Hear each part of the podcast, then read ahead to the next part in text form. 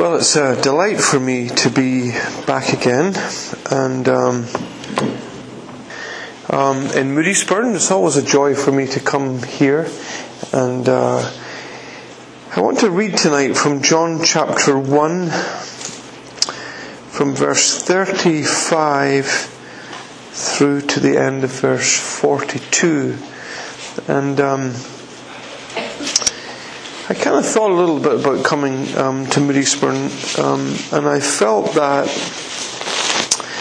if I was going to come off and on, that I would be better to start um, looking at something that I could sustain and keep going. And what I want to do is just look at the first installment of the life of Peter. So you now know that if you ever invite me back again, you'll be getting the second installment in the life of Peter, and that will be my plan um, moving forward, so that um, I can just work on a little bit of a series. I trundle around from place to place. Um, in, in the role that I have, I represent a college and lead a college, and I get to show up in all kinds of places. And I seldom get a chance to really do a series, and, and so it's a joy for me to be able just, anytime I'm here, to pick up and follow on from where, from where we've been. So I hope that um, you'll understand and forgive me for that. Let's read together John 1, verse 35. So the next day, John was there again, as John the Baptist was there again with two of his disciples. When he saw Jesus passing by, he said, Look, the Lamb of God. When the two disciples heard him say this, they followed Jesus, and turning around, Jesus saw them following and asked, What do you want? They said, Rabbi, which means teacher, where are you staying? Come, he replied, and you will see. So they went and saw where he was staying, and they spent that day with him. It was about four in the afternoon. Andrew, Simon Peter's brother, was one of the two who heard that John had, who heard what John had said and who followed Jesus. The first thing Andrew did was to find his brother Simon and tell him, we have found the Messiah, that is the Christ. And he brought him to Jesus. Jesus looked at him and said, You are Simon, son of John. You will be called Cephas, which, when translated, is Peter. And we'll end there at verse 42. Just a prayer together. Lord, as we think a little bit about how Peter met Jesus, um, encourage those of us who've met Jesus in our hearts as we reflect on the circumstances that you used to bring us to faith in Christ. And Lord, if by any chance we're here tonight and we've never met Jesus, then we pray that um, you'll stir us in that direction. And thank you that you know all of our hearts. And we pray, Lord, that you'll just inspire us and encourage us as we think about this uh, straightforward story of introduction to the Saviour. And uh, cause us to leave here, Lord, with a, a fresh sense of hope that maybe, just maybe, we could be used by you to introduce someone to the Saviour. And we ask this in our Lord's great name. Amen. So, for me, Peter is one of the most intriguing characters in the entire Bible. I'm very fond of the character of um, Peter. I think for a number of reasons. I think because I can identify with him on so many different fronts. Um, I think in describing Peter's journey um, from this moment to the moment that he arrived in heaven, from this moment that we've read about here in John chapter 1, I think in describing that journey, you, you, you wouldn't describe it as a straight road. It was a road that had a series of twists and turns, and it was a, a road that had a series of highs and, and lows. Peter, for me, is a fairly complex person. Um, I'm interested a little bit in psychology, not hugely, but a little bit about what makes people tick. And I, I think that Peter would have been a really interesting character to study and to learn a little bit about the events and the experiences and circumstances that shaped him and think a little bit about the gene pool that he um, came from. He was impetuous, he was impulsive, and you might even dare to describe him as unstable on occasions. At one moment, he is on the mountaintop offering words of sheer bravado, and the next minute, he is in the depths of despair and despondency. And uh, often Peter is either up there or he's down there. He's, he's not often found in between. So, for instance, uh, at one minute you find him walking on the water as he swings his legs out over the edge of the boat and says to Jesus, If that's you, invite me to come to you. You could invite me to come to you. And, and Jesus invites him and he's walking on water. Not many people have walked on water over the years, but Peter did. But the next minute, in the very next minute, he is sinking down into the depths of the Sea of Galilee. At one minute, uh, you find him in the upper room, and Jesus reveals to his disciples that all of you tonight are going to fall away on account of me. Um, I'll strike the shepherd, and the sheep will be scattered. And Jesus revealed to his disciples in the upper room on the night of his betrayal, You're going to fall away on account of me tonight. And it was Peter who stood up and, in, with, with sheer bravado and said, Oh, not me. You can count on me. Though all men deny you, I'll never deny you, Peter said. But he did. That very night before the rooster had crowed um, for the second time, was it? Or the third time, I can't remember which, but before the rooster had crowed, before the night was through, before a little servant girl around a charcoal fire. She says, Don't I recognize you? Aren't you one of that Galilean preacher's disciples? Aren't you one of his followers? Haven't I seen you with him? Oh, no, not me. I don't know who you're talking about. I don't know the man. Really, Peter? I swear to you, I don't know him. And uh, just a, a, few hours ago, you said that though everyone deny Christ, you would remain faithful. You find him on the day of Pentecost. He preaches this amazing sermon and 3,000 people are converted. I mean, he's leading from the front. He goes down from that upper room, having been filled by the Spirit, goes down and preaches on the streets of Jerusalem. Fearless preacher. 3,000 people converted. But you read over a few chapters and you dig into the likes of Galatians and, and you find that he has become so deceived by heretics that have invaded the church that he's no longer sitting beside Gentiles at the same table because he doesn't view them as equal. Incredible. And, and Peter's a really interesting character. Um, sometimes we think about these apostles and we think, oh, these guys, it was just a straight course to heaven. Well, Peter's course to heaven was anything but straight. And, and yet the Good Shepherd kept his hand upon Peter and, and uh, pursued him and brought him through each of these difficult periods in, in his life. And I think that's why I can identify with Peter so much. I just feel God has been so amazingly gracious to me. I know that you sometimes look at speakers at the front of churches and you think, oh, those guys have got it all together. They don't have it all together. I can tell you they don't. And God is gracious with me, and God is gracious with every speaker that stood here. And, uh, and, and all of us are on this journey with Jesus. And, and the only reason that we continue is because Jesus is a good shepherd. And he won't let any of his sheep go. And he pursues them when they wander into bypath meadow and he brings them back again and he's a good, good shepherd, Jesus. and that's the only reason that I'm still here.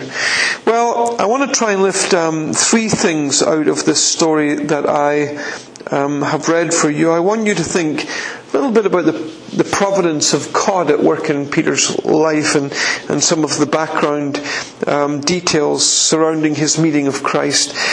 Secondly, I, I want you to um, think about the persuasiveness of Andrew as he comes to Peter and his brother and persuades him to come and meet, the, meet, meet Jesus.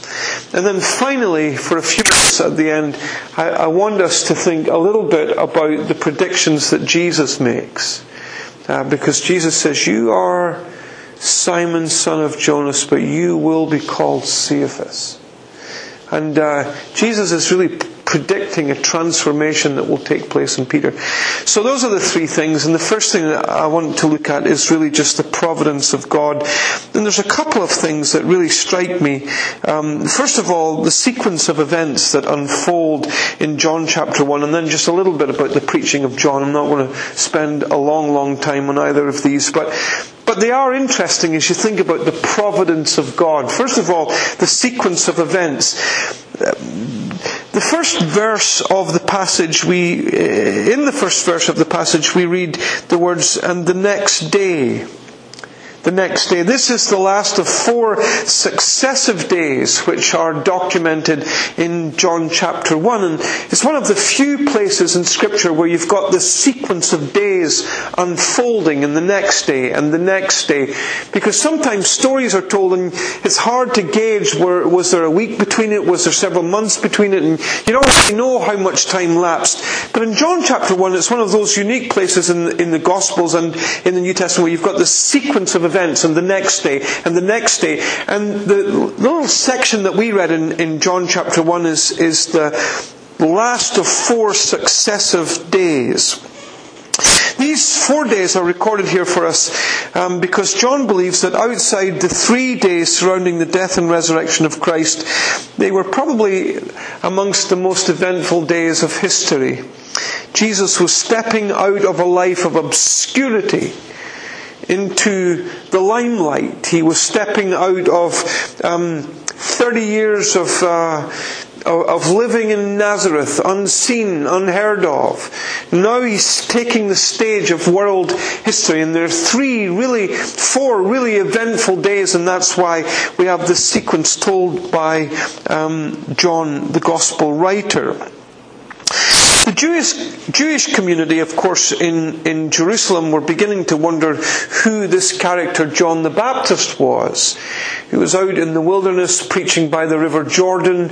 People were flocking from Jerusalem to go and uh, listen to John the Baptist. Now, I always think John the Baptist would be a really interesting character to study because, as far as modern day evangelism goes, he did everything wrong. He dressed in camel skin and just looked weird. And uh, instead of going to where the people were, he went in the very opposite direction, out into the wilderness. I mean, he did everything wrong as far as modern day evangelism is, is concerned, and yet God blessed him in the most miraculous way ever. But the people of Jerusalem, the leaders of the Jewish people in Jerusalem, were beginning to wonder who this character was. And so on day one, which is recorded from verses 19 to 28, they send this fact finding party down to meet with John the Baptist, and they're basically saying to John the Baptist, So who are you? Are you Elijah? Are, are you the great prophet that is to come? Um, are, are, you the Messiah? Who exactly are you? And uh, of course, John the Baptist um, made it abundantly clear that, that, that he was not the Messiah. He says, I'm just the voice of one crying in the wilderness. The one who comes after me, he says, there's someone coming after me much greater than me. I'm, I'm just a forerunner. I'm just like the person that has come to introduce you to him. The person coming after me is much greater than me. I'm not even worthy to untie his sandal straps, the one that's coming after me. So no, I'm not the one that, that you think I am. That was day 1 verses 19 to 28. Um, it's clear that John understood his place. He's not the one. He has come to introduce Jesus. And sometimes I think we as preachers need to remember that. We are not the center of attention. Jesus is the center of attention. He's the one that we must direct people's gaze towards. Day 2, verse 29 to 34, John realizes that Jesus is the Lamb of God who takes away the sin of the world. Now, whether he knew that before this point or not, I don't know. Maybe he did know that Jesus was the Lamb of God that would take away the sin of the world, and maybe he knew who Jesus was, but he chose this moment to identify Jesus publicly, and so he sees Jesus coming towards him and he says, Behold, the Lamb of God that will take away the sin of the world. Remember that Old Testament Passover lamb? Here is the Lamb of God. This is the lamb that all of those lambs were pointing towards. This is the sacrificial Lamb of God that will take away the sin of the world. then you've got day three which is told from verses 35 to 42. Um, John is with two of his disciples, Andrew and Philip. John the Baptist, he's got two disciples, Andrew and Philip. And uh, he saw Jesus again, and he says to these two disciples, there's the Lamb of God that will take away the sin of the world. And the two disciples that were with John immediately left him and began to follow Jesus. And then Jesus asked them a question, what do you want? See, Jesus hasn't got any disciples at this point. Um, and, and two of John the Baptist's disciples leave John the Baptist and they begin to follow Jesus. And Jesus turns around to them and says, What do you want? It's a great question, isn't it? It's a great question for all of us to wrestle with. What do I want? What do I want from Jesus? I, I'll tell you what I want from Jesus. I want eternal life. That's what I want. I want forgiveness of sins. I want to be reconciled to God the Father because I know that in my sin I am estranged from Him. I'm cut off from Him. And I need somehow to be forgiven and reconciled to the Father. That's what I want from Jesus. But these disciples, they scramble um, an, an answer and they spend the day with Jesus. So one of those um, disciples was a man called Andrew. And Andrew had a brother called Simon who would be called Peter. And one of the first things that Andrew did when he met Jesus was to go and find his brother Andrew and tell him, We have found the Christ. And he brought his brother Simon to Jesus.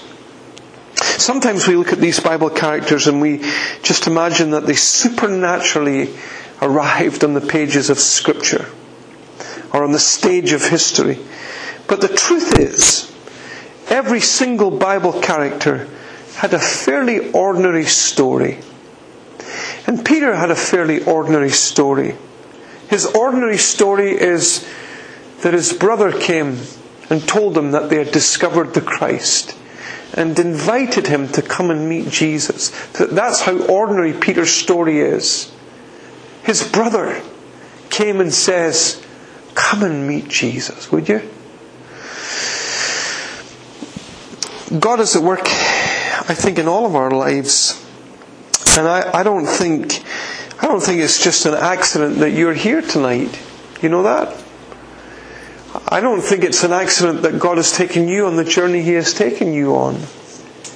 I think God is stirring our hearts and drawing us to Himself. Just as He was in this story. Very uneventful story, isn't it? Yet that's the story of how Peter met Jesus. His brother met Jesus first and invited him to come and, and meet Jesus. I was reading a while ago about C.S. Lewis. C.S. Lewis uh, was corresponding with an atheistic student, and the atheistic student unburdened himself to Lewis. And uh, C.S. Lewis responded to his questions, and at the end of the letter, this is what he said. He, th- he said, I think that you are already in the meshes of the net. The Holy Spirit is after you, and I doubt if you will ever get away. My prayer is that you will never get away if you're not a Christian. My prayer is that you're already in the meshes of the net and my prayer is that through the sequence of events that are unfolding in your life, that God will bring you to Himself. That's my prayer. So, a little bit about the sequence of events. a little bit then about the preaching of John. John was with his two disciples, and as Jesus walks by, he says, There's the Lamb of God that will take away the sin of the world. And Philip and Andrew immediately um, begin to follow Jesus. Now, you might be tempted to think that's a bit unfair, isn't it? John's got a couple of disciples, and Jesus comes along and steals them. It's not very fair, is it? But you know what? That was the desire of John's heart. John was looking for Jesus, waiting for Jesus, pointing people to Jesus. He had come to introduce Jesus. So when Jesus came, there was nothing that delighted John more than to see his disciples going after the one that he had been speaking about. It was the thrill of his heart. But how, how does all of this relate to um, Peter? Well, here is what I, I was thinking. Um, if when Andrew met Jesus, the first thing he did when he met Jesus was go and get his brother Simon and bring him to Jesus. The first thing he did. So here's my logic. Don't you think that when Andrew discovered John the Baptist for the first time, that he had also said to his brother Simon Peter, You've got to come and listen to this guy preach.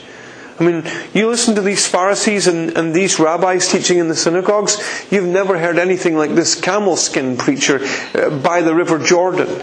And I am absolutely convinced that Simon already met, had already met John the Baptist. And he's already familiar with John the Baptist's preaching.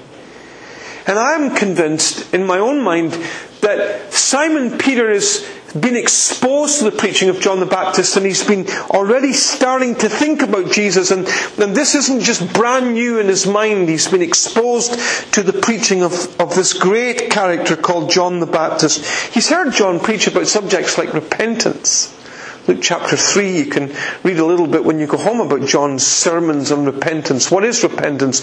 It means a change of direction. It means a change of behavior. It means being sorry for doing this and starting to do this instead. That's what repentance is. It means stop rip, ripping people off and stealing their cloaks. That's what John the Baptist said to them. Stop extorting, extortion, uh, extorting money from people or stealing money from people. It means all of those things. He'd listened to his sermons on things like repentance. I think Simon probably was already aware of John's sermons on things like the one that comes after me will baptize you with the Holy Spirit. So I can baptize you with water, and that's a symbol of your washing away of your sins, and it's a symbol of your repentance and your change of direction. But you see the one that comes after me? He will give you the Holy Spirit, which will empower you to live the kind of life I'm talking about. I can't do that. But the one that is coming after me, He can do that. So I, you know what I'm trying to say to you? I'm trying to say this, that basically I, I'm convinced that Simon has already been exposed to the preaching of John and he's ready for this moment when it comes. He's ready for this moment when it comes. And I just wonder if you, you're being prepared by God through the preaching of faithful servants, either here or elsewhere. And you've heard about Jesus and the wonders of Jesus and what Jesus can do. And I, I, wonder if you're being prepared by God through the preaching and through the sequence of events in your life to come to Christ. Well, that was Simon. Here's the second thing I want you to think about the persuasiveness of Andrew.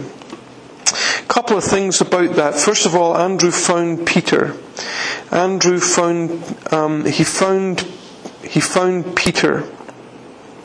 Andrew is a fascinating character in the Bible. Um, he's only been a convert for a matter of hours. I mean, literally, he's a convert for a matter of hours. Yet his heart is so transformed by Jesus and so transformed by the gospel. The first thing he wants to do is share this news with others. It's like a beggar and he has found a ton of bread. He doesn't just want to eat it himself. He wants to share it with all of the other beggars that he knows are starving and needing something to eat. That, that's Philip, he, or uh, Andrew rather. He, he wants to share what he has discovered with, with others. Philip went to get his friend Nathaniel, but Andrew went to get his brother Simon. And you can almost hear the air of ex- excitement in Andrew's voice as he tells Peter, We've found the Christ. We, have discovered the one that John has been speaking about. The one that would baptize us with the Holy Spirit. The one who would immerse us in the Holy Spirit and would change us and purify us. We've found him, Simon. You almost hear the air of excitement, can you, in, in, in, in Andrew's voice as he goes to talk to his um, brother. A day old convert. What's really interesting uh, is, that we sometimes say the toughest people to witness to are our family, don't we? We often say that. I can't witness to my family, someone else will need to witness to my family. But that's where Andrew started. That's where Andrew started with his own brother. And I would be prepared to argue that Peter wasn't the easiest person to witness to. Because he was impulsive. I mean, his mouth was in action before his brain was in gear on occasions. And I don't think Peter was the easiest person to witness to, but that is where Andrew began. And every time you meet Andrew in the Gospels, he is just bringing people to Jesus. So, John chapter 6. There's a huge crowd. They're in the wilderness. They've got nothing to eat. Jesus is concerned about this crowd and tells the disciples to feed them. Philip, who's uh, like a treasurer, bean counter, says, listen, it would take 200 denarii, it would take six months' salary to buy enough food to feed this crowd. But Andrew finds a boy. A boy who's got five loaves and two fish, and what does he do? He brings them to Jesus. The next time you meet Andrew is in John chapter 12, verses 20 to 22. And, and Jesus has entered Jerusalem on the back of a donkey, and some Greeks have arrived in Jerusalem. They're not Jews, but they've arrived in Jerusalem. And they want a conversation with Jesus. They want to talk um, to Jesus. And Philip doesn't know what to do with these Greeks. They've come to Philip and said, Can we talk to Jesus? And Philip has no idea what to do with them. So you know what he does? He goes to Andrew and says, What should we do with these Greeks? And without even a second thought, Andrew takes them to Jesus. And wherever you meet Andrew in the Gospels, he's just introducing people to Jesus. He's bringing people to um, Jesus. It's not contrived. It's not something that he has to work up. It's just him. He has found the joy of the ages. Why in the world would he keep it to himself? He has discovered more bread than he can ever eat, so why wouldn't he share it? I can't keep this to myself. I need to give this away to others. Some of us think to ourselves, what could I ever do for God? What could I ever do for God? I, I, I mean, I'm not gifted. I, I can't sing. I, I, if I sing, people leave. I, I can't preach. If I preach, I bore people to death. But haven't all of us, every one of us tonight, found the bread of life? Haven't we found the joy of the ages? Couldn't we just somehow talk enthusiastically about what we have discovered in Jesus to others as naturally as they talk about their antique cars and about their great great grandson or whatever it is they're talking about? Couldn't we just talk as excitedly as Andrew talked to his brother Peter um, about Jesus. Here's my question Who better to go and reach Peter than his own brother Andrew? And who better to reach your friends and your family than you? Like, don't it's not a coincidence that you're in their lives. That's, that's not a mistake. That's not just an accident. God has placed you there right there in the middle of their lives. God has placed you there in the middle of their lives, whether it's your family or your neighbours or your work colleagues. God has placed you there just to tell them a little bit about the bread of life. Well, Andrew went to find Peter, and then Peter went to find Christ. He was partly prepared by John the Baptist. But I think he came for another reason. I think he came because he could see the impact that this Jesus had made on his brother. He was convinced. he was that that something radical had happened to his brother. As he looked at Andrew, he he was full of the joy of the discovery of Christ, and he could see that Andrew was infectious. He'd had an encounter with Jesus that had transformed his outlook, and somehow Andrew said, uh, Peter said to himself, I, "I would like a little bit of this. I'd like a little bit of this, so I'm going to go and meet this Jesus." We often wrestle, I, I think we often wrestle with, you know, how, how, how do you begin to witness to other people? And it's a fair question. How do you begin um, to witness to other people? So, what if we just tell others about what we've discovered in Jesus? What about just telling other people what Jesus has done for us? What about just telling other people who we believe Jesus is? Because that's, in a nutshell, what Andrew did. It's just as simple as that. Just spoke about who he believed Jesus was, what Jesus had done for him, what he thought that Jesus could do for others. And it's as simple as that. And having listened to his brother, um, off he went to discover Jesus for himself. And it's really important, I think, to notice what Andrew asked his brother Peter to do. He didn't ask him to come and join a church. He didn't ask him to come and join an institution. He just asked him to come and meet Jesus. It's as simple as that. And uh, I don't know if I ever told you this story, but there was a guy that I knew from the south of Ireland called Walter Burrell. He used to work for the Seamen's Christian Mission.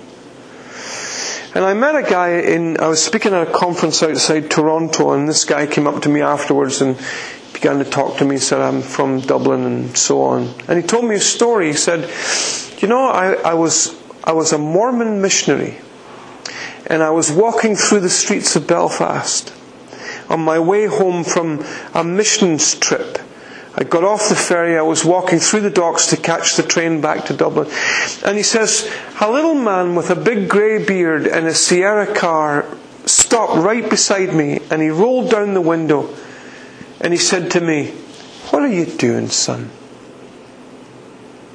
No church will be able to save you. Only Jesus can save you and get you into heaven. And he rolled up the window and off he drove. And he said, I was so troubled by what that man said. Only Jesus can get you into heaven.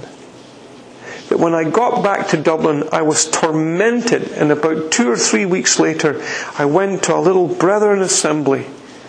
And I almost kicked the door down to get in and asked them, Who is this Jesus that can get me into heaven? Because I want to know him. And it's just as simple as that, isn't it? Come and meet Jesus. That, that's what Andrew said to his brother Peter. Here's the last thing. With this, I'll be finished. Um, verse 42, we're told that Jesus just looked at him. That statement really grabbed me. Jesus just looked at him. I think there's more to that statement than we might think. I, I think as Jesus looked at Simon, did Simon have a, a sense that Jesus was looking not just at him, but into his heart, reading him like a book? Did he have a sense as he stood before Jesus that, that he was being read in a way that no one else had read him? Anyway, Jesus said to him, You are Simon, son of Jonas, but you will be called Cephas. Two quick things about that. First of all, Jesus pinpointed his present weakness. I don't know, eh, today we just use names as um, basically handles by which we identify one, distinguish one person from another. Some people have good names, and my, my younger brother and his wife just had a baby today, and uh, and uh, anyway, my sister and I have had a conversation about the name that they gave this baby. which has been really interesting. But names don't mean a lot in, in our society, but in Bible times, names were a summary of a person's character. They, they, they were a summary of, of the person's soul. For instance, there was a, man called Joseph in the New Testament, and, and they changed his name from Joseph or Joses to Barnabas because Barnabas means son of encouragement. Bar, Hebrew word for son, and Abbas means encouragement. So he's the son of encouragement. That better suits Barnabas' name. Let's call him the son of encouragement. Let's stop calling him Joseph. We'll call him Barnabas because names in the first century were so important. And, and it's interesting that this name that's given to Simon is that he is called Simon, son of Jonas, or son of John. I don't know if you knew that Jonas means dove. So if you're a young, if you're a son of Jonas, it means you're a young dove, dove, doesn't it? And what a great picture of Peter. He's like a young dove fluttering and bouncing all over the place. He hardly knows which direction to go in. Should he believe the preaching of John? Should he go in a different direction? And you see that all through his life. He's impetuous, impulsive. He's jumping around all over the place. And, and the thing that struck me about, about this all, all, all is that Jesus looks at Peter or at Simon and says, pinpoints it right away. You're Simon, son of Jonas. You're a young, fluttering dove flying around in circles. You've no idea what direction to go in. And, and here's the thing that I, I just want you to take home with you about that. You know, God knows the truth about me. God knows the truth about me. I can roll into church and with a smile on my face and stand up at the front and, and, and people don't really know me. They don't know about the stuff that's going on in my heart. They, they don't know that my wife's just spent the week in bed. They don't know about uh, how frazzled I feel running here and running there and speaking at this and speaking at that. Nobody really knows me, but God knows me. God knows me, and God knows you. Just as He knew Peter, you're Simon, son of Jonas. You're a young, fluttering dove. And there's great encouragement in that, isn't there? God knows you. And He knows what you've been through this week. But the challenge of that is there's no room for pretense with God. Because I'm great at pretense. I, I, I can put on a show. But it's so pointless when it comes to my relationship with God because God knows the real Robert Murdoch. God knows exactly where I am spiritually, and God knows exactly where you are spiritually. So there's no room for pretending, and there's no point in pretending, because the only person we're fooling is ourselves. And then finally, um, he not only pinpoints Peter's Simon's present weakness, but he predicts his future strength. He says, "But you will be called Cephas." Uh, the word Cephas is the Greek spelling of an Aramaic word, um, Kepha, which means rock. You're a young fluttering dove, but I am going to make you into a rock of a man. I'm going to change you, Peter. I'm going to transform you. And I am going to make you into a rock of a man. The master potter would firm up the pottery and make him into something that's stable and dependable and that others could lean upon. And you see that in the New Testament. It was a long journey. There were lots of twists and turns in the road. God had to bring him sometimes through some fairly deep waters. But God made him into a rock of a man. I mean, he writes his letter at the end of the New Testament and you read some of the statements he makes and you say, what a character Peter is. Don't be surprised at the fiery trial that has come upon you. 1 Peter 4:12. 1 Peter 5 7. Cast your care on him because he cares for you. As he writes to these Christians that are being persecuted, he says to them, Cast your care on him because he cares for you.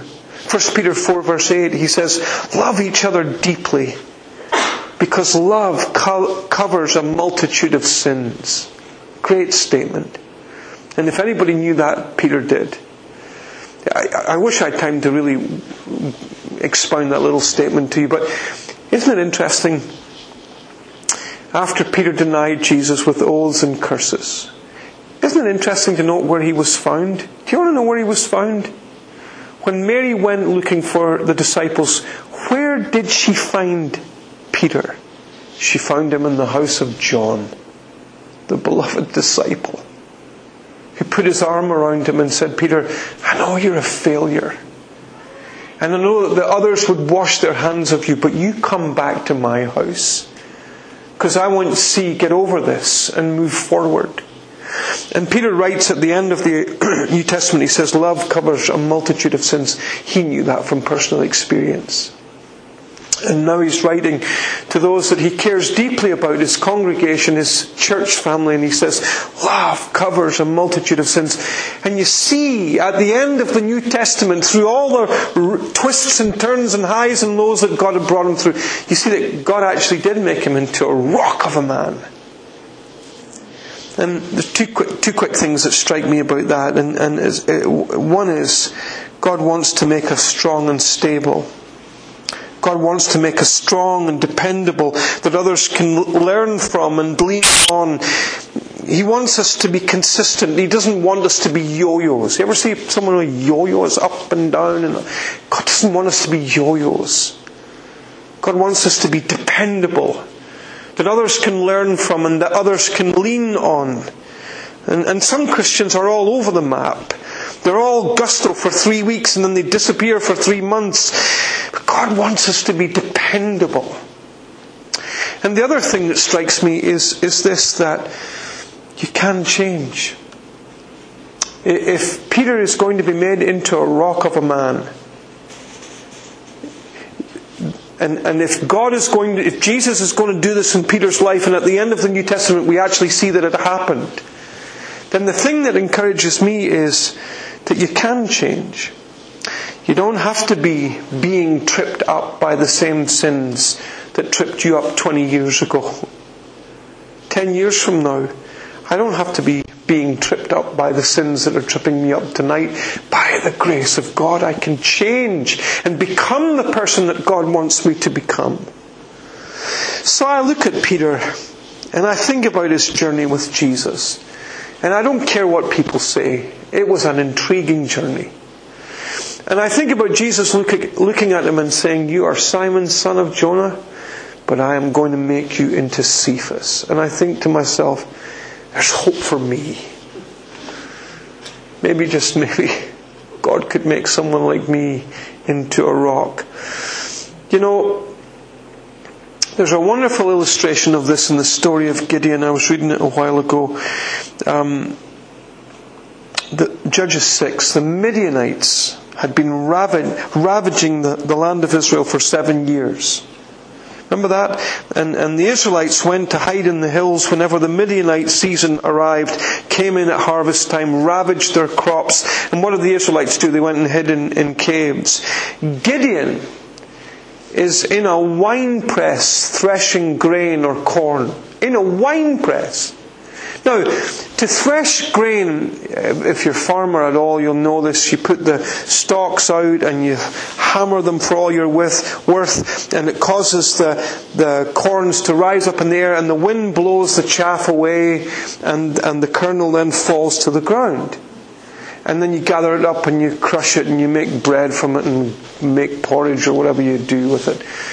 But he's doing it in, in a wine press in a big hole in the ground where there's no wind because he's afraid of the Midianites. He's scared of his life of the Midianites. And as he's threshing this grain, an angel appears, and the angel says, The Lord is with you, mighty warrior. And you say, Mighty warrior? Wouldn't you be better calling him scaredy pants? He's called a mighty warrior because God sees not what he is, but what he can become. And that's the difference.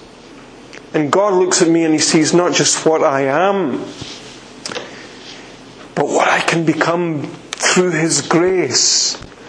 And you be encouraged. Maybe you've fallen flat on your spiritual face in this past week. God sees more than that. God sees what you can become by His grace and with His help in the future. Thank you so much for your kind attention um, tonight.